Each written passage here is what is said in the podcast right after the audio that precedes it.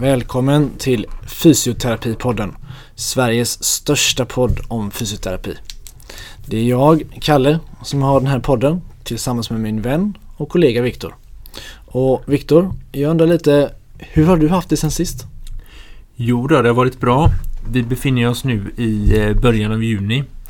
Och eh, ja, just nu, faktiskt så sent som idag, så hade jag lite förflyttningsutbildning för eh, semestervikarier i, i stadsdelen. Annars har det mesta under senvåren här förflutit bra. Semesterplaneringen gick ovanligt bra i år. Ehm, jag har ju varit med om betydligt värre år. Ni vet hur det kan vara. Man sitter där och ska planera och det är tysta leken när chefen frågar vem kan tänka sig att flytta vecka 31 och någon har kört en sån god trumfning där och lagt åtta veckor eh, föräldraledigt och ska man väga där vad är viktigast? Är det att dagis är stängt eller att någon har eh, bokat en Italienresa i januari redan och inte haft med avbokningsskydd? Men som sagt i år inget sånt drama utan allt förflöt helt eh, smärtfritt så att jag, jag ser fram emot sommaren med tillförsikt. Hur, eh, hur har du det Kalle? Ja men bra också. Jag har tjuvstartat semestern lite och eh, varit ute på en liten resa med lite sol och bad. Men idag har vi med oss en väldigt speciell gäst som för inte så länge sedan skrev en debattartikel i våran facktidning Fysioterapi där han eh, starkt ifrågasatte flera av de metoder som många vi som sjukgymnaster och fysioterapeuter arbetar med i vardagen. Och svaren har inte låtit vänta på sig. Det ska sägas att eh, vi är bättre på fysioterapi än, än teknik och Skype, hoppas vi. Så den här intervjun kan vara lite sämre ljudkvalitet ändå, men vi hoppas att ni har till godo med bra lyssning ändå. Hjälp oss gärna, sprid ordet om podden på iTunes, Acast, Soundcloud. Vi finns där poddar finns. Nu, mina damer och herrar, Fredrik Nordin. Så, då är vi väldigt glada att hälsa vår gäst idag, Fredrik, välkommen. Välkommen till Fysioterapipodden, Fredrik. Tack så jättemycket, kul att vara med. Härligt. Vi ödslar ingen tid utan går direkt på vår eh, faktaruta för att lära känna dig lite. Eh, namn? Fredrik Nordin. Ålder? Jag är 29.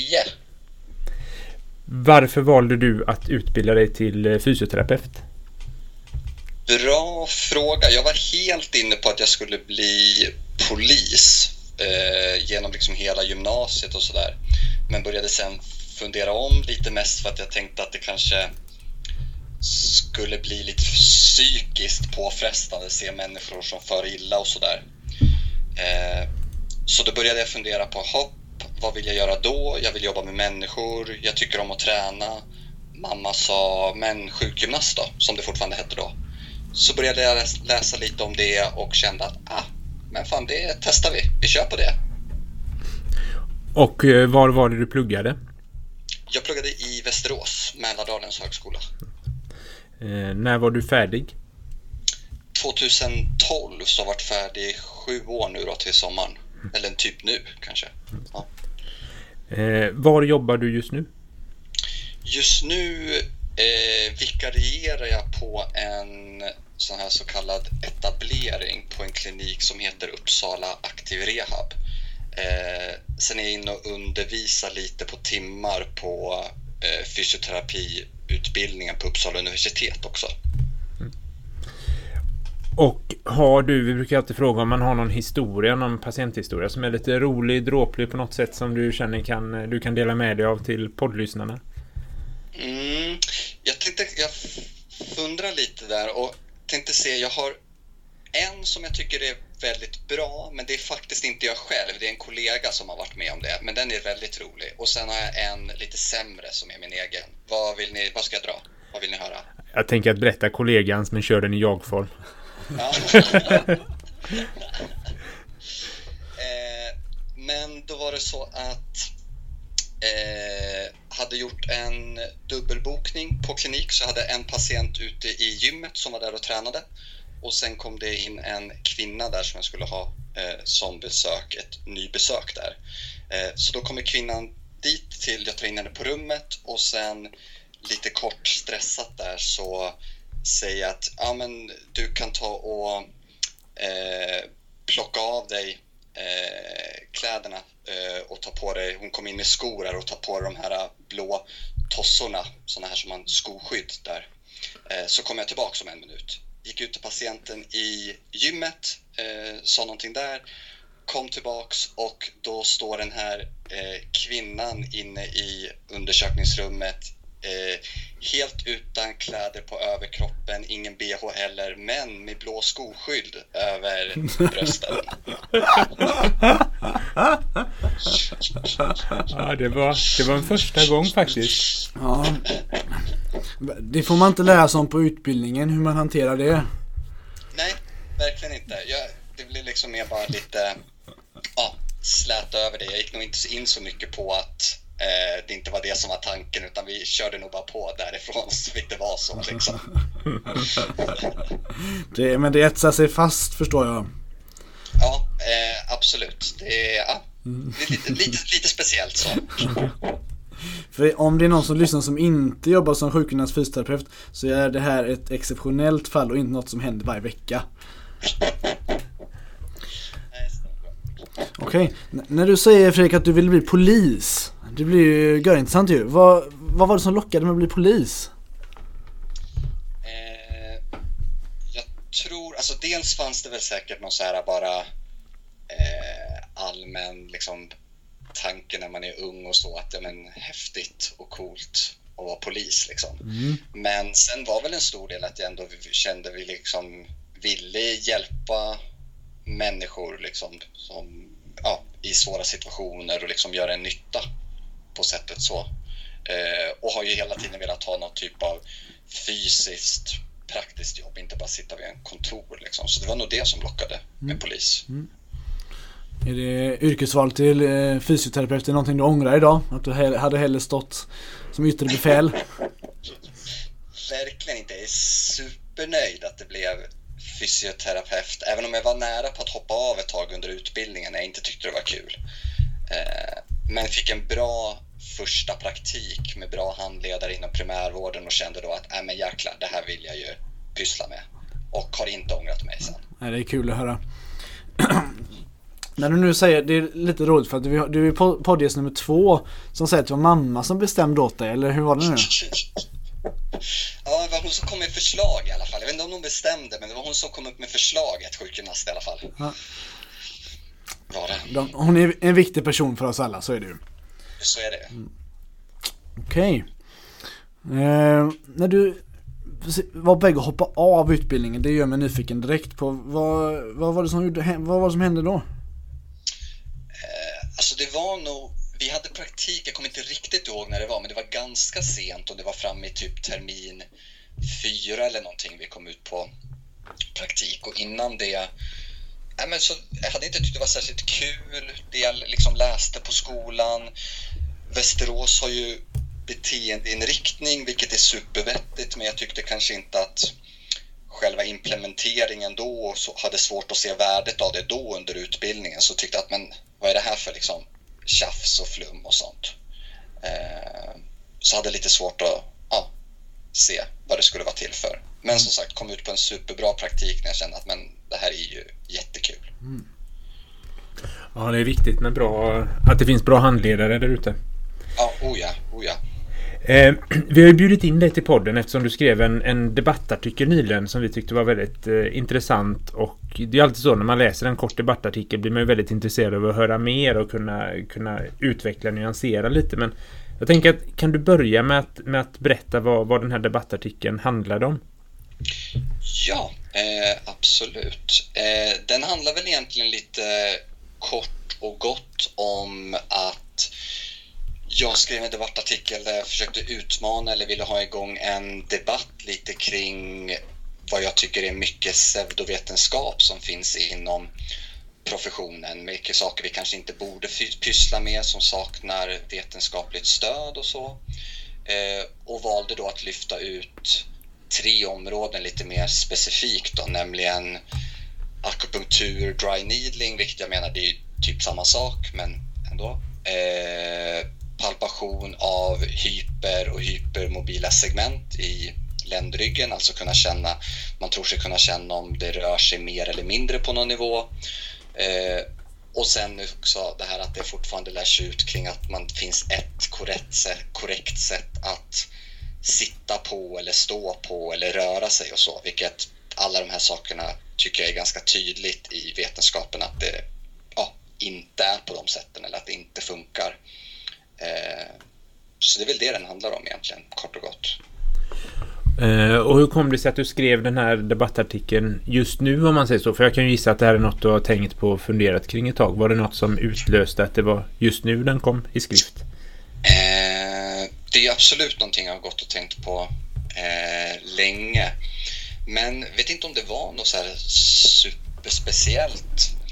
Eh, annat än att jag väl mer och mer börjar känna att nej, men, jag måste försöka göra någonting mer än att bara vara liksom bara hålla på och kriga och så på internet hela tiden, försöka göra någonting annat.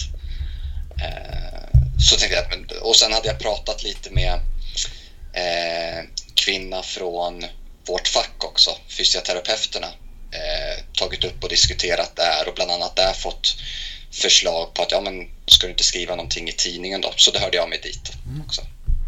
Det är väldigt roligt för det är en, en, artikel, en debatt som har pågått länge ju, på Twitter framförallt. Jag, ja.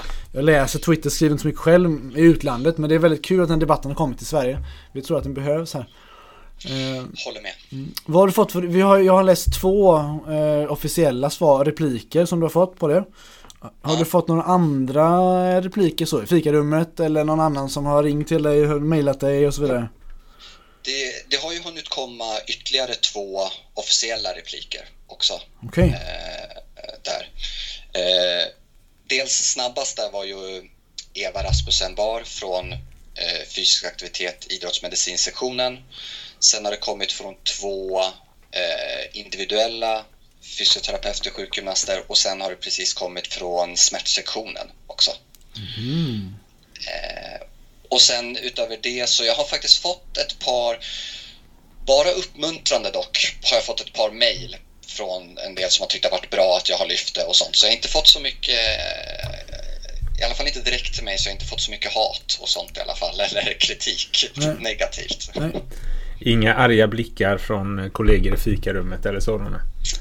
Eh, inte så mycket. Jag fick en liten kommentar där att en av mina kollegor där på Uppsala Aktiv Rehab tyckte kanske att om jag skulle skriva någon replik eller något sånt så var han väl lite tveksam till om han tyckte att eh, jag skulle ha med vart jag jobbade för att det inte skulle se ut som att alla där stod för det. Ja, just det. Mm.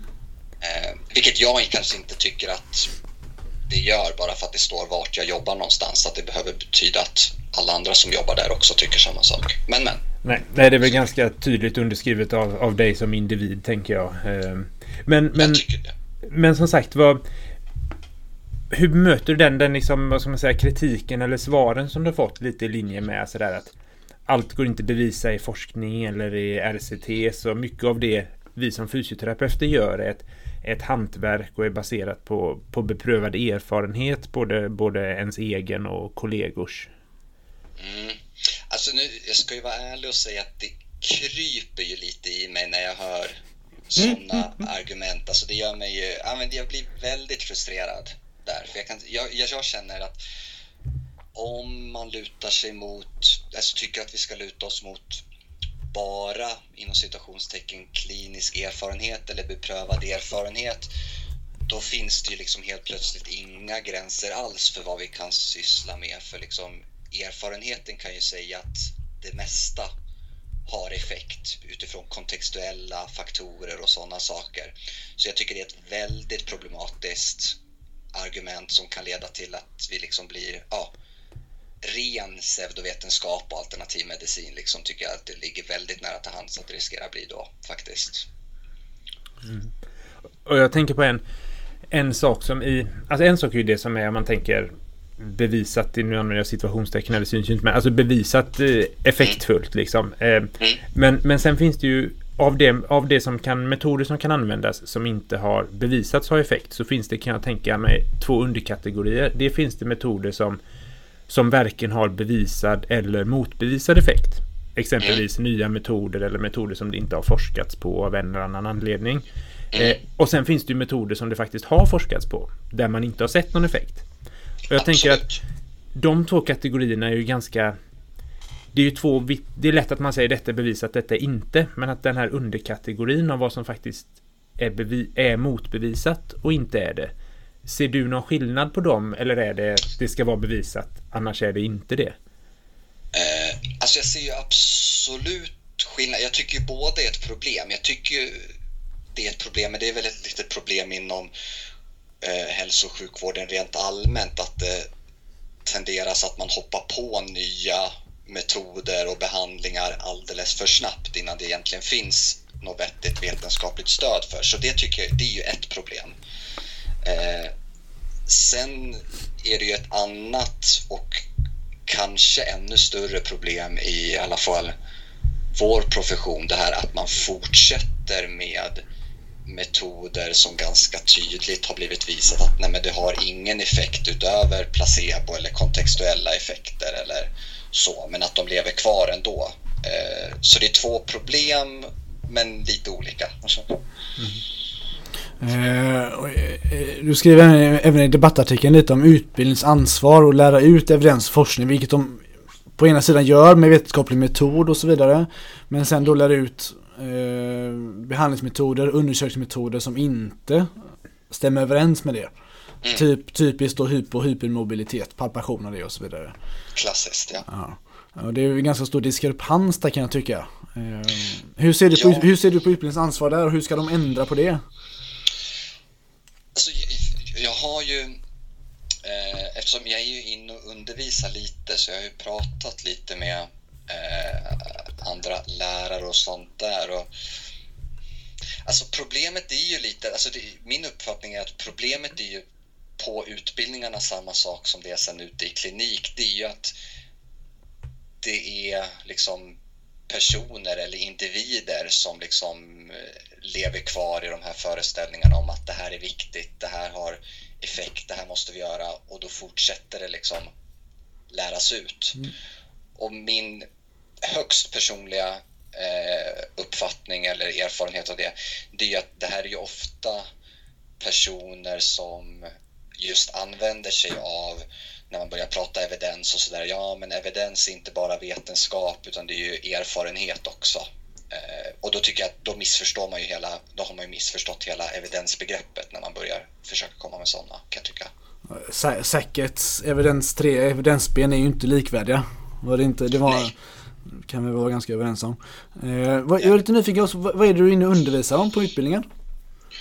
Eh, jag, är inne, jag är faktiskt inne i mest eh, praktiska moment ganska tidigt, så i termin två, så jag är inne när de har palpation i anatomikursen, så här rent praktiskt. Och sen i en kurs som heter fysioterapi 2 när de har lite så inledande undersökning. Det är lite så ledrörlighet, lite muskeltester, det är lite så här intro i gym och sådana saker. Mm. Eh, så praktiska moment, sådana saker är jag inne på. Mm. Men jag tänker för att knyta an till det här med beprövad erfarenhet och med risk för att få det att krypa ännu lite mer i kroppen på dig. Vad, Alltså en, en fras som jag ofta tycker man har det är att vi ska jobba enligt evidens och beprövad erfarenhet. Eh, vad, vad om, om någon ser du för som kan sorteras in under beprövad erfarenhet som vi kan jobba efter?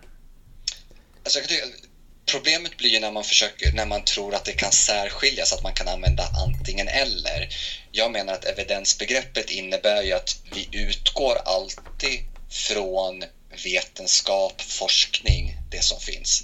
Sen kan vi använda vår erfarenhet för att applicera den forskning, vetenskap som finns på den individ vi har framför oss. Men att det går in liksom inte att särskilja bara, nej men jag kör på klinisk erfarenhet i det här fallet, utan det är alltid en hierarki med forskningen som grund. Utifrån forskningen använder vi vår erfarenhet för att applicera den forskningen och sen utifrån vår erfarenhet, forskning, så lägger vi då fram de alternativ hur man kan lägga upp det till patienten som sen har en del i att hur den vill lägga upp och vad den vill göra. Så man kan säga forskning och beprövad erfarenhet, inte forskning och snedstreck eller beprövad erfarenhet? Nej, precis. Och beprövad erfarenhet som fortfarande bygger på forskningen. Liksom. Mm. Eh, så, för det är där jag ofta jag upplever att det är många som på något sätt tror att ja, men man kan använda det ena eller det andra och det här är ju, min erfarenhet säger ju att det här funkar bra så då spelar det ingen roll vad liksom studier och forskning säger och då menar jag, då är man ju ute och cyklar och då är man på tunn is liksom, kan jag tycka. Den isen, den isen kan nog som du säger, bli väldigt tunn väldigt fort. Ja, jag tycker det. Eh, Om vi pratar lite om, eh, du nämner även artikeln, förbundets och sektionernas utbildningar. Vilket ansvar tycker du att vårt fackförbund har i det här att sprida evidens och kanske lite mindre beprövad erfarenhet? Mm. Det är också bra och det där är en, som jag har förstått när jag har pratat med lite folk, det där är ju tydligen en ganska, det där är en lite snårig sits eller situation för att facket är ju dels en fack, ett fackförbund som då ska representera sina medlemmar och så. Eh, men de är också professionsförbund, liksom som alltså ska driva professionen framåt och utvecklingen framåt. Och där förstår jag att de bitarna kanske inte är helt lätt att smälta samman alltid. Att driva professionen framåt samtidigt som representera medlemmarna och man vill ju såklart inte skrämma bort medlemmar. Man vill ju ha så många som möjligt. Så att, ja, det där är en ja, får, lurig grej faktiskt. Man får inte särbehandla någon medlem bara för att de bara jobbar med eh, dry needling, koppning eller vad man nu kallar det för. Utan de för en, blir en del av yrket också ju, och del av, del av facket. Ja men precis, och jag menar och man vill ju inte, det förstår jag ju också på något sätt från fackets sida, att man vill ju inte liksom alienera dem heller, de som håller på med sånt genom att hur hårt som helst gå ut och säga att nej men det här är trams, det ska vi inte hålla på med och riskera att förlora jättemånga mm. medlemmar som håller på med det och tycker det är vettigt. Så, ja. så frågan är om det är, rätt, om, det är rätt, om det är rätt organisation att driva de här frågorna egentligen på? Ja, det kan man ju, alltså man kan ju verkligen fundera på det. Jag, jag tycker ju min magkänsla vad jag önskar, det hade ju sagt egentligen att facket skulle ha varit mycket hårdare i den här frågan och bara sätta ner foten, att det här sysslar vi inte med. Men när jag försöker vara lite nyanserad, vilket kanske inte alltid är min starka sida, så ser jag att det kanske är svårt att göra när det är som sagt, det är både ett fackförbund och ett professionsförbund. Liksom. Mm. De två rollerna är ju knepiga. Mm. Minst, minst sagt. Eh, och sen för att göra det ännu bökigare så, för, så som jag förstår så är ju sektionerna, även om de är en del av facket, men är ju också enskilda juridiska enheter. Så vad jag förstår så är det lite meck däremellan, liksom vem som ansvarar för var och hur mycket man kan styra hit och dit. Så det verkar vara en jäkla röra det där, kan jag tycka. Men jag tänker så här att man kan... Jag förstår ju vad du menar där med facket. Jag tänker att Mm. Fackförbundet, precis som även en individ, alltså alla som, oavsett ett fackförbund eller individ som sitter i någon sorts maktposition eller i en, ja, en, har en viss status av en eller annan anledning, så gör ju det att man, när man använder sig själv eller sitt utrymme eller sin megafon om man säger till att sprida någon viss åsikt så ger man ju i det alltså en sorts legitimitet till det. Antingen, om, antingen om det är att en en liksom kändis till exempel som säger något eller att det är ett fackförbund. Att det är ju lätt att tänka att när fackförbundet för fram något så, så ger ju det också legitimitet till det. Jag tänker, finns det någon, någon problematik i det? Förutom att de såklart får göra vad de vill och vill ha mycket medlemmar, men att de... Ja. Nej, men nej, nej, absolut. Alltså jag håller ju helt med om det. Att det ger ju verkligen legitimitet när, om det är saker som tas upp från facket. Jag kan tycka att även tidningen Fysioterapi, även om den också är liksom lite mer fristående, men även saker som tas upp där ger ju liksom legitimitet och jag hade ju önskat att man hade tagit ett större ansvar och låt säga att man kanske inte idag kan markera och säga att det här ska vi inte pyssla med, det är trams för då riskerar man att bli av med medlemmar. Men låt säga att man skulle vara tydligare med att bara lyfta fram vettigare saker och inte sånt här som saknar evidens och så. Så jag, jag tycker ju att borde, de borde ta ett större ansvar, eh, även om jag förstår att det är en svår sits. Okej. Okay. Vad, är det som, vad, vad, tror du gör att man fortsätter lära ut det här och jobba med det här? Är det som lathet, övertro på beprövad erfarenhet? I värsta fall som jag säger på anekdotisk basis, jag har hört att det funkar. Mm. Därför borde det funka för mig också. Eh, finansiella intressen. Ok okunskap om evidensen. Ja, superbra fråga. Alltså jag tror ju att det är, eh, som du nämnde, övertro på klinisk erfarenhet och det här misstolka att eh, det man ser i klinik eller det man tänker att man gör bara för att det har effekt så tror man att det har den effekten som man tänker sig att det har. Mm. Eh, det tror jag är ett stort problem. Mm. Eh, sen tror jag lite, det har ju lyfts också av andra och det lyfts ju en del på sociala medier och sånt där, men att jag tror det är ett problem att många fysios har nog en liten eh, kan nog känna att man har lite svårt att rättfärdiga vad man pysslar med och vill därför ha lite sådana här typ quick fix eller flashiga grejer, lite så här avancerat med inom jättestora citationstecken på avancerat. Eh, metoder för att på något sätt rättfärdiga det man håller på med. Att, ja, jag hör det här att ja, men ska vi bara hålla, liksom, håller vi inte på med sånt, då är vi bara som PTs, liksom, vilket jag kan tycka att fan, det är väl inte ett så håller jag inte riktigt med. Två, det är väl inte fy skam om vi skulle vara PTs för folk med skador eller sjukdomar så är väl inte det fy skam i så fall heller. Det är väl lite det som ligger i namnet sjukgymnast om inte annat kan jag tycka. Ja. Eh, I, I debattartikeln så tog du upp eh, ja, palpation av hyper och hypermobila segment, akupunktur och ett, en perfekt hållning eller perfekt rörelsemönster. Mm. Du nämnde någonting om att det var, du hade pratat med någon på facket som föreslog de här tre sakerna. Har du några fler saker som du skulle kunna baka in här och varför var det just de här tre sakerna? Ja, eh, jag valde sakerna från facket, den jag pratade med från facket, hon gav förslag på att man kunde till exempel skriva någonting i eh, fysioterapitidningen. Sen var det jag som valde ut Mm. vilka jag ville lyfta liksom. Okej.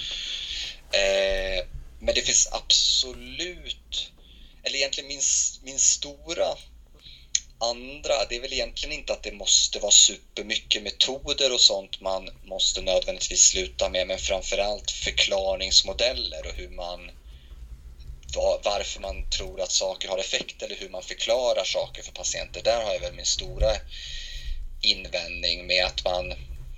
Det finns ju det här som har blivit som är stort i en del, alltså motorisk kontroll och sånt. Själva träningen i sig behöver ju liksom, den har ju visat inte vara bättre eller sämre än någon annan typ av träning, så den kan man väl hålla på med. Men däremot att hålla på och tro att man blir bättre för att man rör sig på rätt sätt eller aktiverar muskler i rätt ordning och sånt. Det skulle man ju kunna sluta med kanske. Mm antar, antar att du har läst eh, Systematic Review av Smith från 2014 om, bollträning, om stabbträning. Yes! Det är, jag tror inte det är tyvärr så särskilt många fysioterapeuter i Sverige som känner till den. Vilket är väldigt synd. Nej, alltså det här med... För alltså jag kan uppleva att internationellt, liksom när man då hänger på sociala medier och sånt så pratas det mycket om att, ja, med typ det här med transversusträning och sånt, ja, men det är passé liksom, det har lagt sig. Jag upplever att det används ju fortfarande mycket sånt till exempel i Sverige. Liksom. Ja. Det tar tid här, det är fortfarande stort liksom. Verkligen. Men vad, där tänker jag att vad kommer det sig? Är det att att det tar längre tid här att förändra det? Är det att vi har för vi är ju ett konsensussamhälle i stort, inte bara inom fysioterapi utan, utan Sverige som i, överlag om man säger så, så är vi ju mycket konsensustänkande. Att, är det det som har det eller är det att vi är dåliga på att uppdatera som forskning så att folk faktiskt inte har läst det här eller hört om det? Eller är det det här att det är ingen som vill vara först med att säga att eh, träna, liksom, att prata om att träna transversus och bollstabilitet, att det är, inte är, finns någon bas för det? Jag tror att konsensussamhälle tror jag ligger väldigt mycket i att vi vill liksom inte gå emot strömmen och sticka ut och sånt. Men sen tror jag också är att vi har ju inte riktigt någon, nu får ni rätta mig om ni inte håller med, men vi har ju inte någon till exempel då fysioterapeut eller i den världen i Sverige, någon liksom eh, med stort genomslag i sociala medier eller liksom stor profil som kritiskt lyfter sådana här bitar som man, jag upplever att det finns fler i många andra länder som har liksom stort genomslag. Men vi har inte riktigt några sådana i Sverige, upplever jag i alla fall. Ja, jag tror att det hänger ihop. Att vi inte har någon sån är för att vi har ett konsensussamhälle. Att det är svårt att få genomslag som sådan. Ah, Okej, ah, sant, sant. Bra Jag tänk, den, den som kommer upp i huvudet för mig är ju eh, Elin Ekblom bak.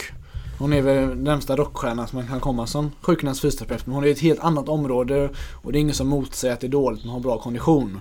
Så vi skulle behöva lite fler som henne. Som får med i TV4 på Nyhetsmorgon och så vidare. Men som jobbar kanske då inom andra områden inom fysioterapi än just konditionsmätning. Ja, och sen jag menar vi har ju eh, vi har ju Jakob Gudiol, men han är ju inte så här, han är ju fysisk sjukgymnast, men han är ju inte inriktad mot det hållet och han håller ju med på liksom, nu är det ju mer kring kost eller träning i allmänhet, men eh, han lyfter ju kritiskt mycket, men är ju inte rent inriktad mot fysioterapi liksom. Eh, för de, de som inte följer Adam Mikins på sociala medier kan jag rekommendera att göra det så får man någon som skriker högt med starka Ja. åsikter. Men jag tänkte för att, att backa tillbaka lite så, så pratar du lite om det här med förklaringsmodeller. För det är något jag ofta funderar på. att Mycket av vårt yrke är ju pedagogiskt. Att få patienter att acceptera den förklaringsmodell vi presenterar och därmed de åtgärder, behandlingar och så vidare som vi, vi rekommenderar dem som en följd av den förklaring vi ger till, till deras åkommor. Och där, där tycker jag ofta ändå att man står inför någon sorts att man förenklar är ju naturligt, men, men liksom vart går gränsen för hur mycket man kan förenkla till man faktiskt förvränger eller inte berättar som det är att Alltså Är du med på den, den Ja. vad jag är ute efter där? Att hur, hur långt kan man gå där? Eller vad har du för tankar kring Kring hur man ska presentera det för, för patienter? Superbra fråga och ganska svår fråga också. Men jag tänker där att jag kan tycka att på något sätt det vi vill med alla patienter, det är att vi vill ju inte att patienter ska känna sig mer skadade, de ska inte känna sig skörare än vad de är. Så vi vill ju tvärtom. De ska ju känna sig trygga, lugna. De ska ju känna sig liksom att de klarar av, tåliga. Så, och det- är där jag menar att vi hamnar med risker att man börjar prata om att du måste röra dig på det här sättet eller ja, vi ser ju här att liksom musklerna aktiveras inte på rätt sätt. Att då hittar vi ju fel hos en patient istället för att bara förklara att ah, men, okej, det gör ont när du gör på det här sättet. Så kan vi testa att göra det på det här sättet istället just nu. Se om det känns bättre. Eh, och då att det här är en, inte någonting du måste ändra permanent utan vi kan ändra en lösning just nu. Just det här att vi vill ju self-efficacy, tilltro till egen förmåga vill vi ge patienterna och vi vill ju inte få dem att känna sig skadade eller sjuka eller att det liksom är något fel eller trasigt med dem. Det är det vi inte vill göra, det vill vi undvika. Absolut, men, men det jag tänker är För det är jag helt enig om att det, det är ju det vi vill, vill förmedla men, men Hur kan vi göra det om vi om vi, tror, om vi inte tror att det är så enkelt, alltså om vi tror att det faktiskt är en rörelse som kan riskera att skada dem, men gör det i 30% av fallen till exempel. Bara så, rent hypotetiskt nu. Hur, hur mycket Mm. kan vi bara lyfta fram det? Jag tänker att lika väl som att man kan skrämma någon genom att säga att eh, du måste ha det här rörelsemönstret. Kan man säga att det spelar ingen roll alls vilket rörelsemönster du har för att avdramatisera om sanningen ligger med... Man skarvar lika långt från den vetenskapliga sanningen oavsett. Mm. Jag förstår vad du menar. Jag, jag skulle ju hävda att en av dem är att skarva mer med sanningen än det andra. Att eh, i det konkreta fallet så har vi väl inte, det är väldigt få saker som vi har tydlig evidens för att det är problematiskt att röra sig på ett visst sätt eller göra saker på ett visst sätt generellt. Därmed inte att det inte kan vara problem för den individen, men återigen, då tycker jag att då handlar det ju mer om att just lyfta det att mer utifrån att det inte är farligt eller skadligt utan mer bara att det gör ont för dig när du gör det på det här sättet. Det gör mindre ont när du gör det på det här sättet. Då testar vi att göra på det sättet som gör mindre ont just nu. Eh, utan att man behöver liksom ge sig in i att det är någonting som är farligt eller liksom skadligt att göra. Klassiskt lugnande besked, inte skrämma patienten. Nej. Eh, vi tänkte hoppa tillbaka lite kort här om, om vi pratat del om utbildningen, du gick i Västerås, det är väldigt kul att höra om det för att vi, vi har läst i Göteborg bägge två. Eh, om du fick göra om någonting på fysioterapiprogrammet, vad skulle du göra då? Ja, jag skulle göra om ganska mycket. Ge oss listan. Eh, nej, men jag skulle... Eh, en superviktig del som jag tycker lyfts alldeles för lite och som borde lyftas i varen, vilken kurs man än läs, läser på grundutbildningen, det är ju kritiskt tänkande och reflekterande. Det borde liksom genomsyra hela utbildningen. Eh, som ett exempel, alltså att läser man typ anatomi och palpationen då som jag är inne på, ja men en del i det borde vara att man typ får läsa studier kring palpation som visar hur faktiskt dåliga vi är på att vara tillförlitligt palpera olika strukturer och kritiskt reflektera kring det. Eh, det är ju någonting som jag tycker borde genomsyra hela utbildningen. Sen borde utbildningen ha mer Eh, mer träningslära, både teoretiskt och praktiskt, när det på något sätt är grunden med vad vi ska jobba med och det tror jag, det tror jag nog ändå i princip alla är överens om att träning är stommen liksom. Eh, eh borde ha mer eh, liksom smärtlä, liksom lära kring smärta och inte bara ren fysiologi utan mer åt det här eh, kanske åt explain pain-hållet liksom, när man också hur man kan förklara och förstå saker så inte bara traggla liksom vad som händer i kroppen med olika neurotransmittorer och grejer. Ja, det, är, det är ganska många patienter ganska ointresserade av ju ärligt talat. Ja, precis. Alltså, så då mer när man då får lära sig liksom mer hur kan man konceptualisera det här, förklara, liksom göra så att det makes sense för en patient eller till någon individ liksom. Lite mer pra praktiskt på det sättet ju. Ja, Vad... Precis. Eh, ska vi se. Sen måste jag bara, för att hoppa tillbaka något annat, hoppa tillbaka långt där till en fråga tidigare, men annat jag kunde ta upp är ju, eh, jag har ju hemskt svårt för mobiliseringar, manipulationer, eh, manuell terapi. Det hade jag ju kunnat lyfta också mm. eh, i artikeln. Det får du, vi ser fram emot fler artiklar på detta tema. Vi hoppas debatten fortsätter. Eh, både på facktidningen och kanske här på podden, vem vet? Är det något, jag tänker så här, är det något eh, slutord som du vill ha så här? Något, något som du inte har fått prata om eller säga som du vill skicka ut till lyssnarna? Alltså, det skulle väl vara eh, att liksom det här kritiskt tänkande, reflekterande, hur jäkla viktigt det är. Eh, både kring liksom när man läser forskning eller går på kurser men också eller kanske till och med framförallt kring vad man själv pysslar med. Liksom. Att verkligen reflektera kring vad gör jag, varför gör jag det, vad tror jag att det har för effekt och vet jag att det verkligen har den effekten jag tror att det har. Att liksom inte bara traggla på i samma hjulspår för att man upplever att man får bra resultat. Liksom. Eh, så kritiskt tänkande, reflektion är ju superviktigt. Amen. Mer och mer, mer fråga sig varför. Det var, jag var inne på det i första avsnittet. Varför gör jag detta? Varför är jag här? Varför? Ja. ja. Den frågan leder till många intressanta svar. Vi kan väl säga, vi kan väl säga en sak också. Att de valde fel gubbe för att undervisa på palpation. Var det inte så? Ja, alltså det är lite... Ja, det är lite spännande. Men min grej där, jag försöker mer bara vara att... För det är första gången de är inne, liksom, typ att de liksom tar på någon annan ja. i den situationen. Liksom. Så bara lära sig bli bekväm med det, hur man tar undersöker en patient. Och sen att de ska ha något hum om, jag menar, även om vi inte kan vara superspecifika, men vi kan ju liksom, ska man pulpera trochanter major eh, och man är liksom nere vid foten, då kan vi ändå säga att, ah, men okej, nu är vi inte riktigt rätt i alla fall. Nej, det låter, låter väldigt rimligt. Ja. Mm. Sen inget så här, inget millimeter tjafs eller så här att ah, nu, är du på, nu är du på L4, du ska ju vara på L5. Inget sånt tjafs. Nej, det är frågan är vilken vikt du har.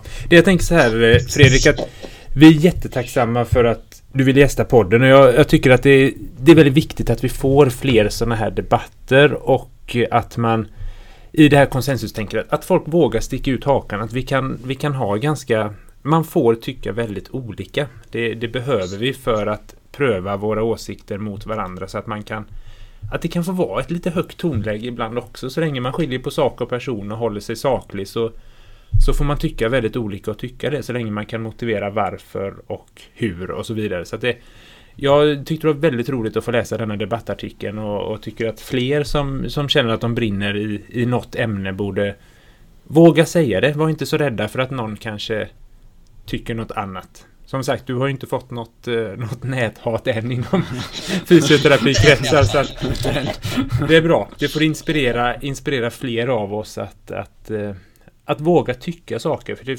bara så vi kan, vi kan bli bättre som både enskilda kliniker och som yrkeskår i stort helt enkelt. Absolut, absolut. Håller helt med. Vi hoppas att eh, debatten kommer fortsätta både på, på sociala medier och fysioterapis, eller fysioterapeuternas hemsida och, eh, och som sagt kanske även här i podden. Vi, vi vill fortsätta och, och bredda, nyansera och gräva oss ner lite mer, mer i det här. Ja men det är kul, skitbra. Tack så jättemycket för att du eh, vill vara med Fredrik och eh, ha det så bra fortsatt. Och kom ihåg som vi brukar säga att eh, var inte rädd för att ta trapporna även eh, neråt. Eh, Tack fast, så jättemycket för att jag fick vara med också. Skitkul att vara med. Fast inte om någon ser, då tar man såklart trapporna. Två steg i taget. Med ett leende på läpparna.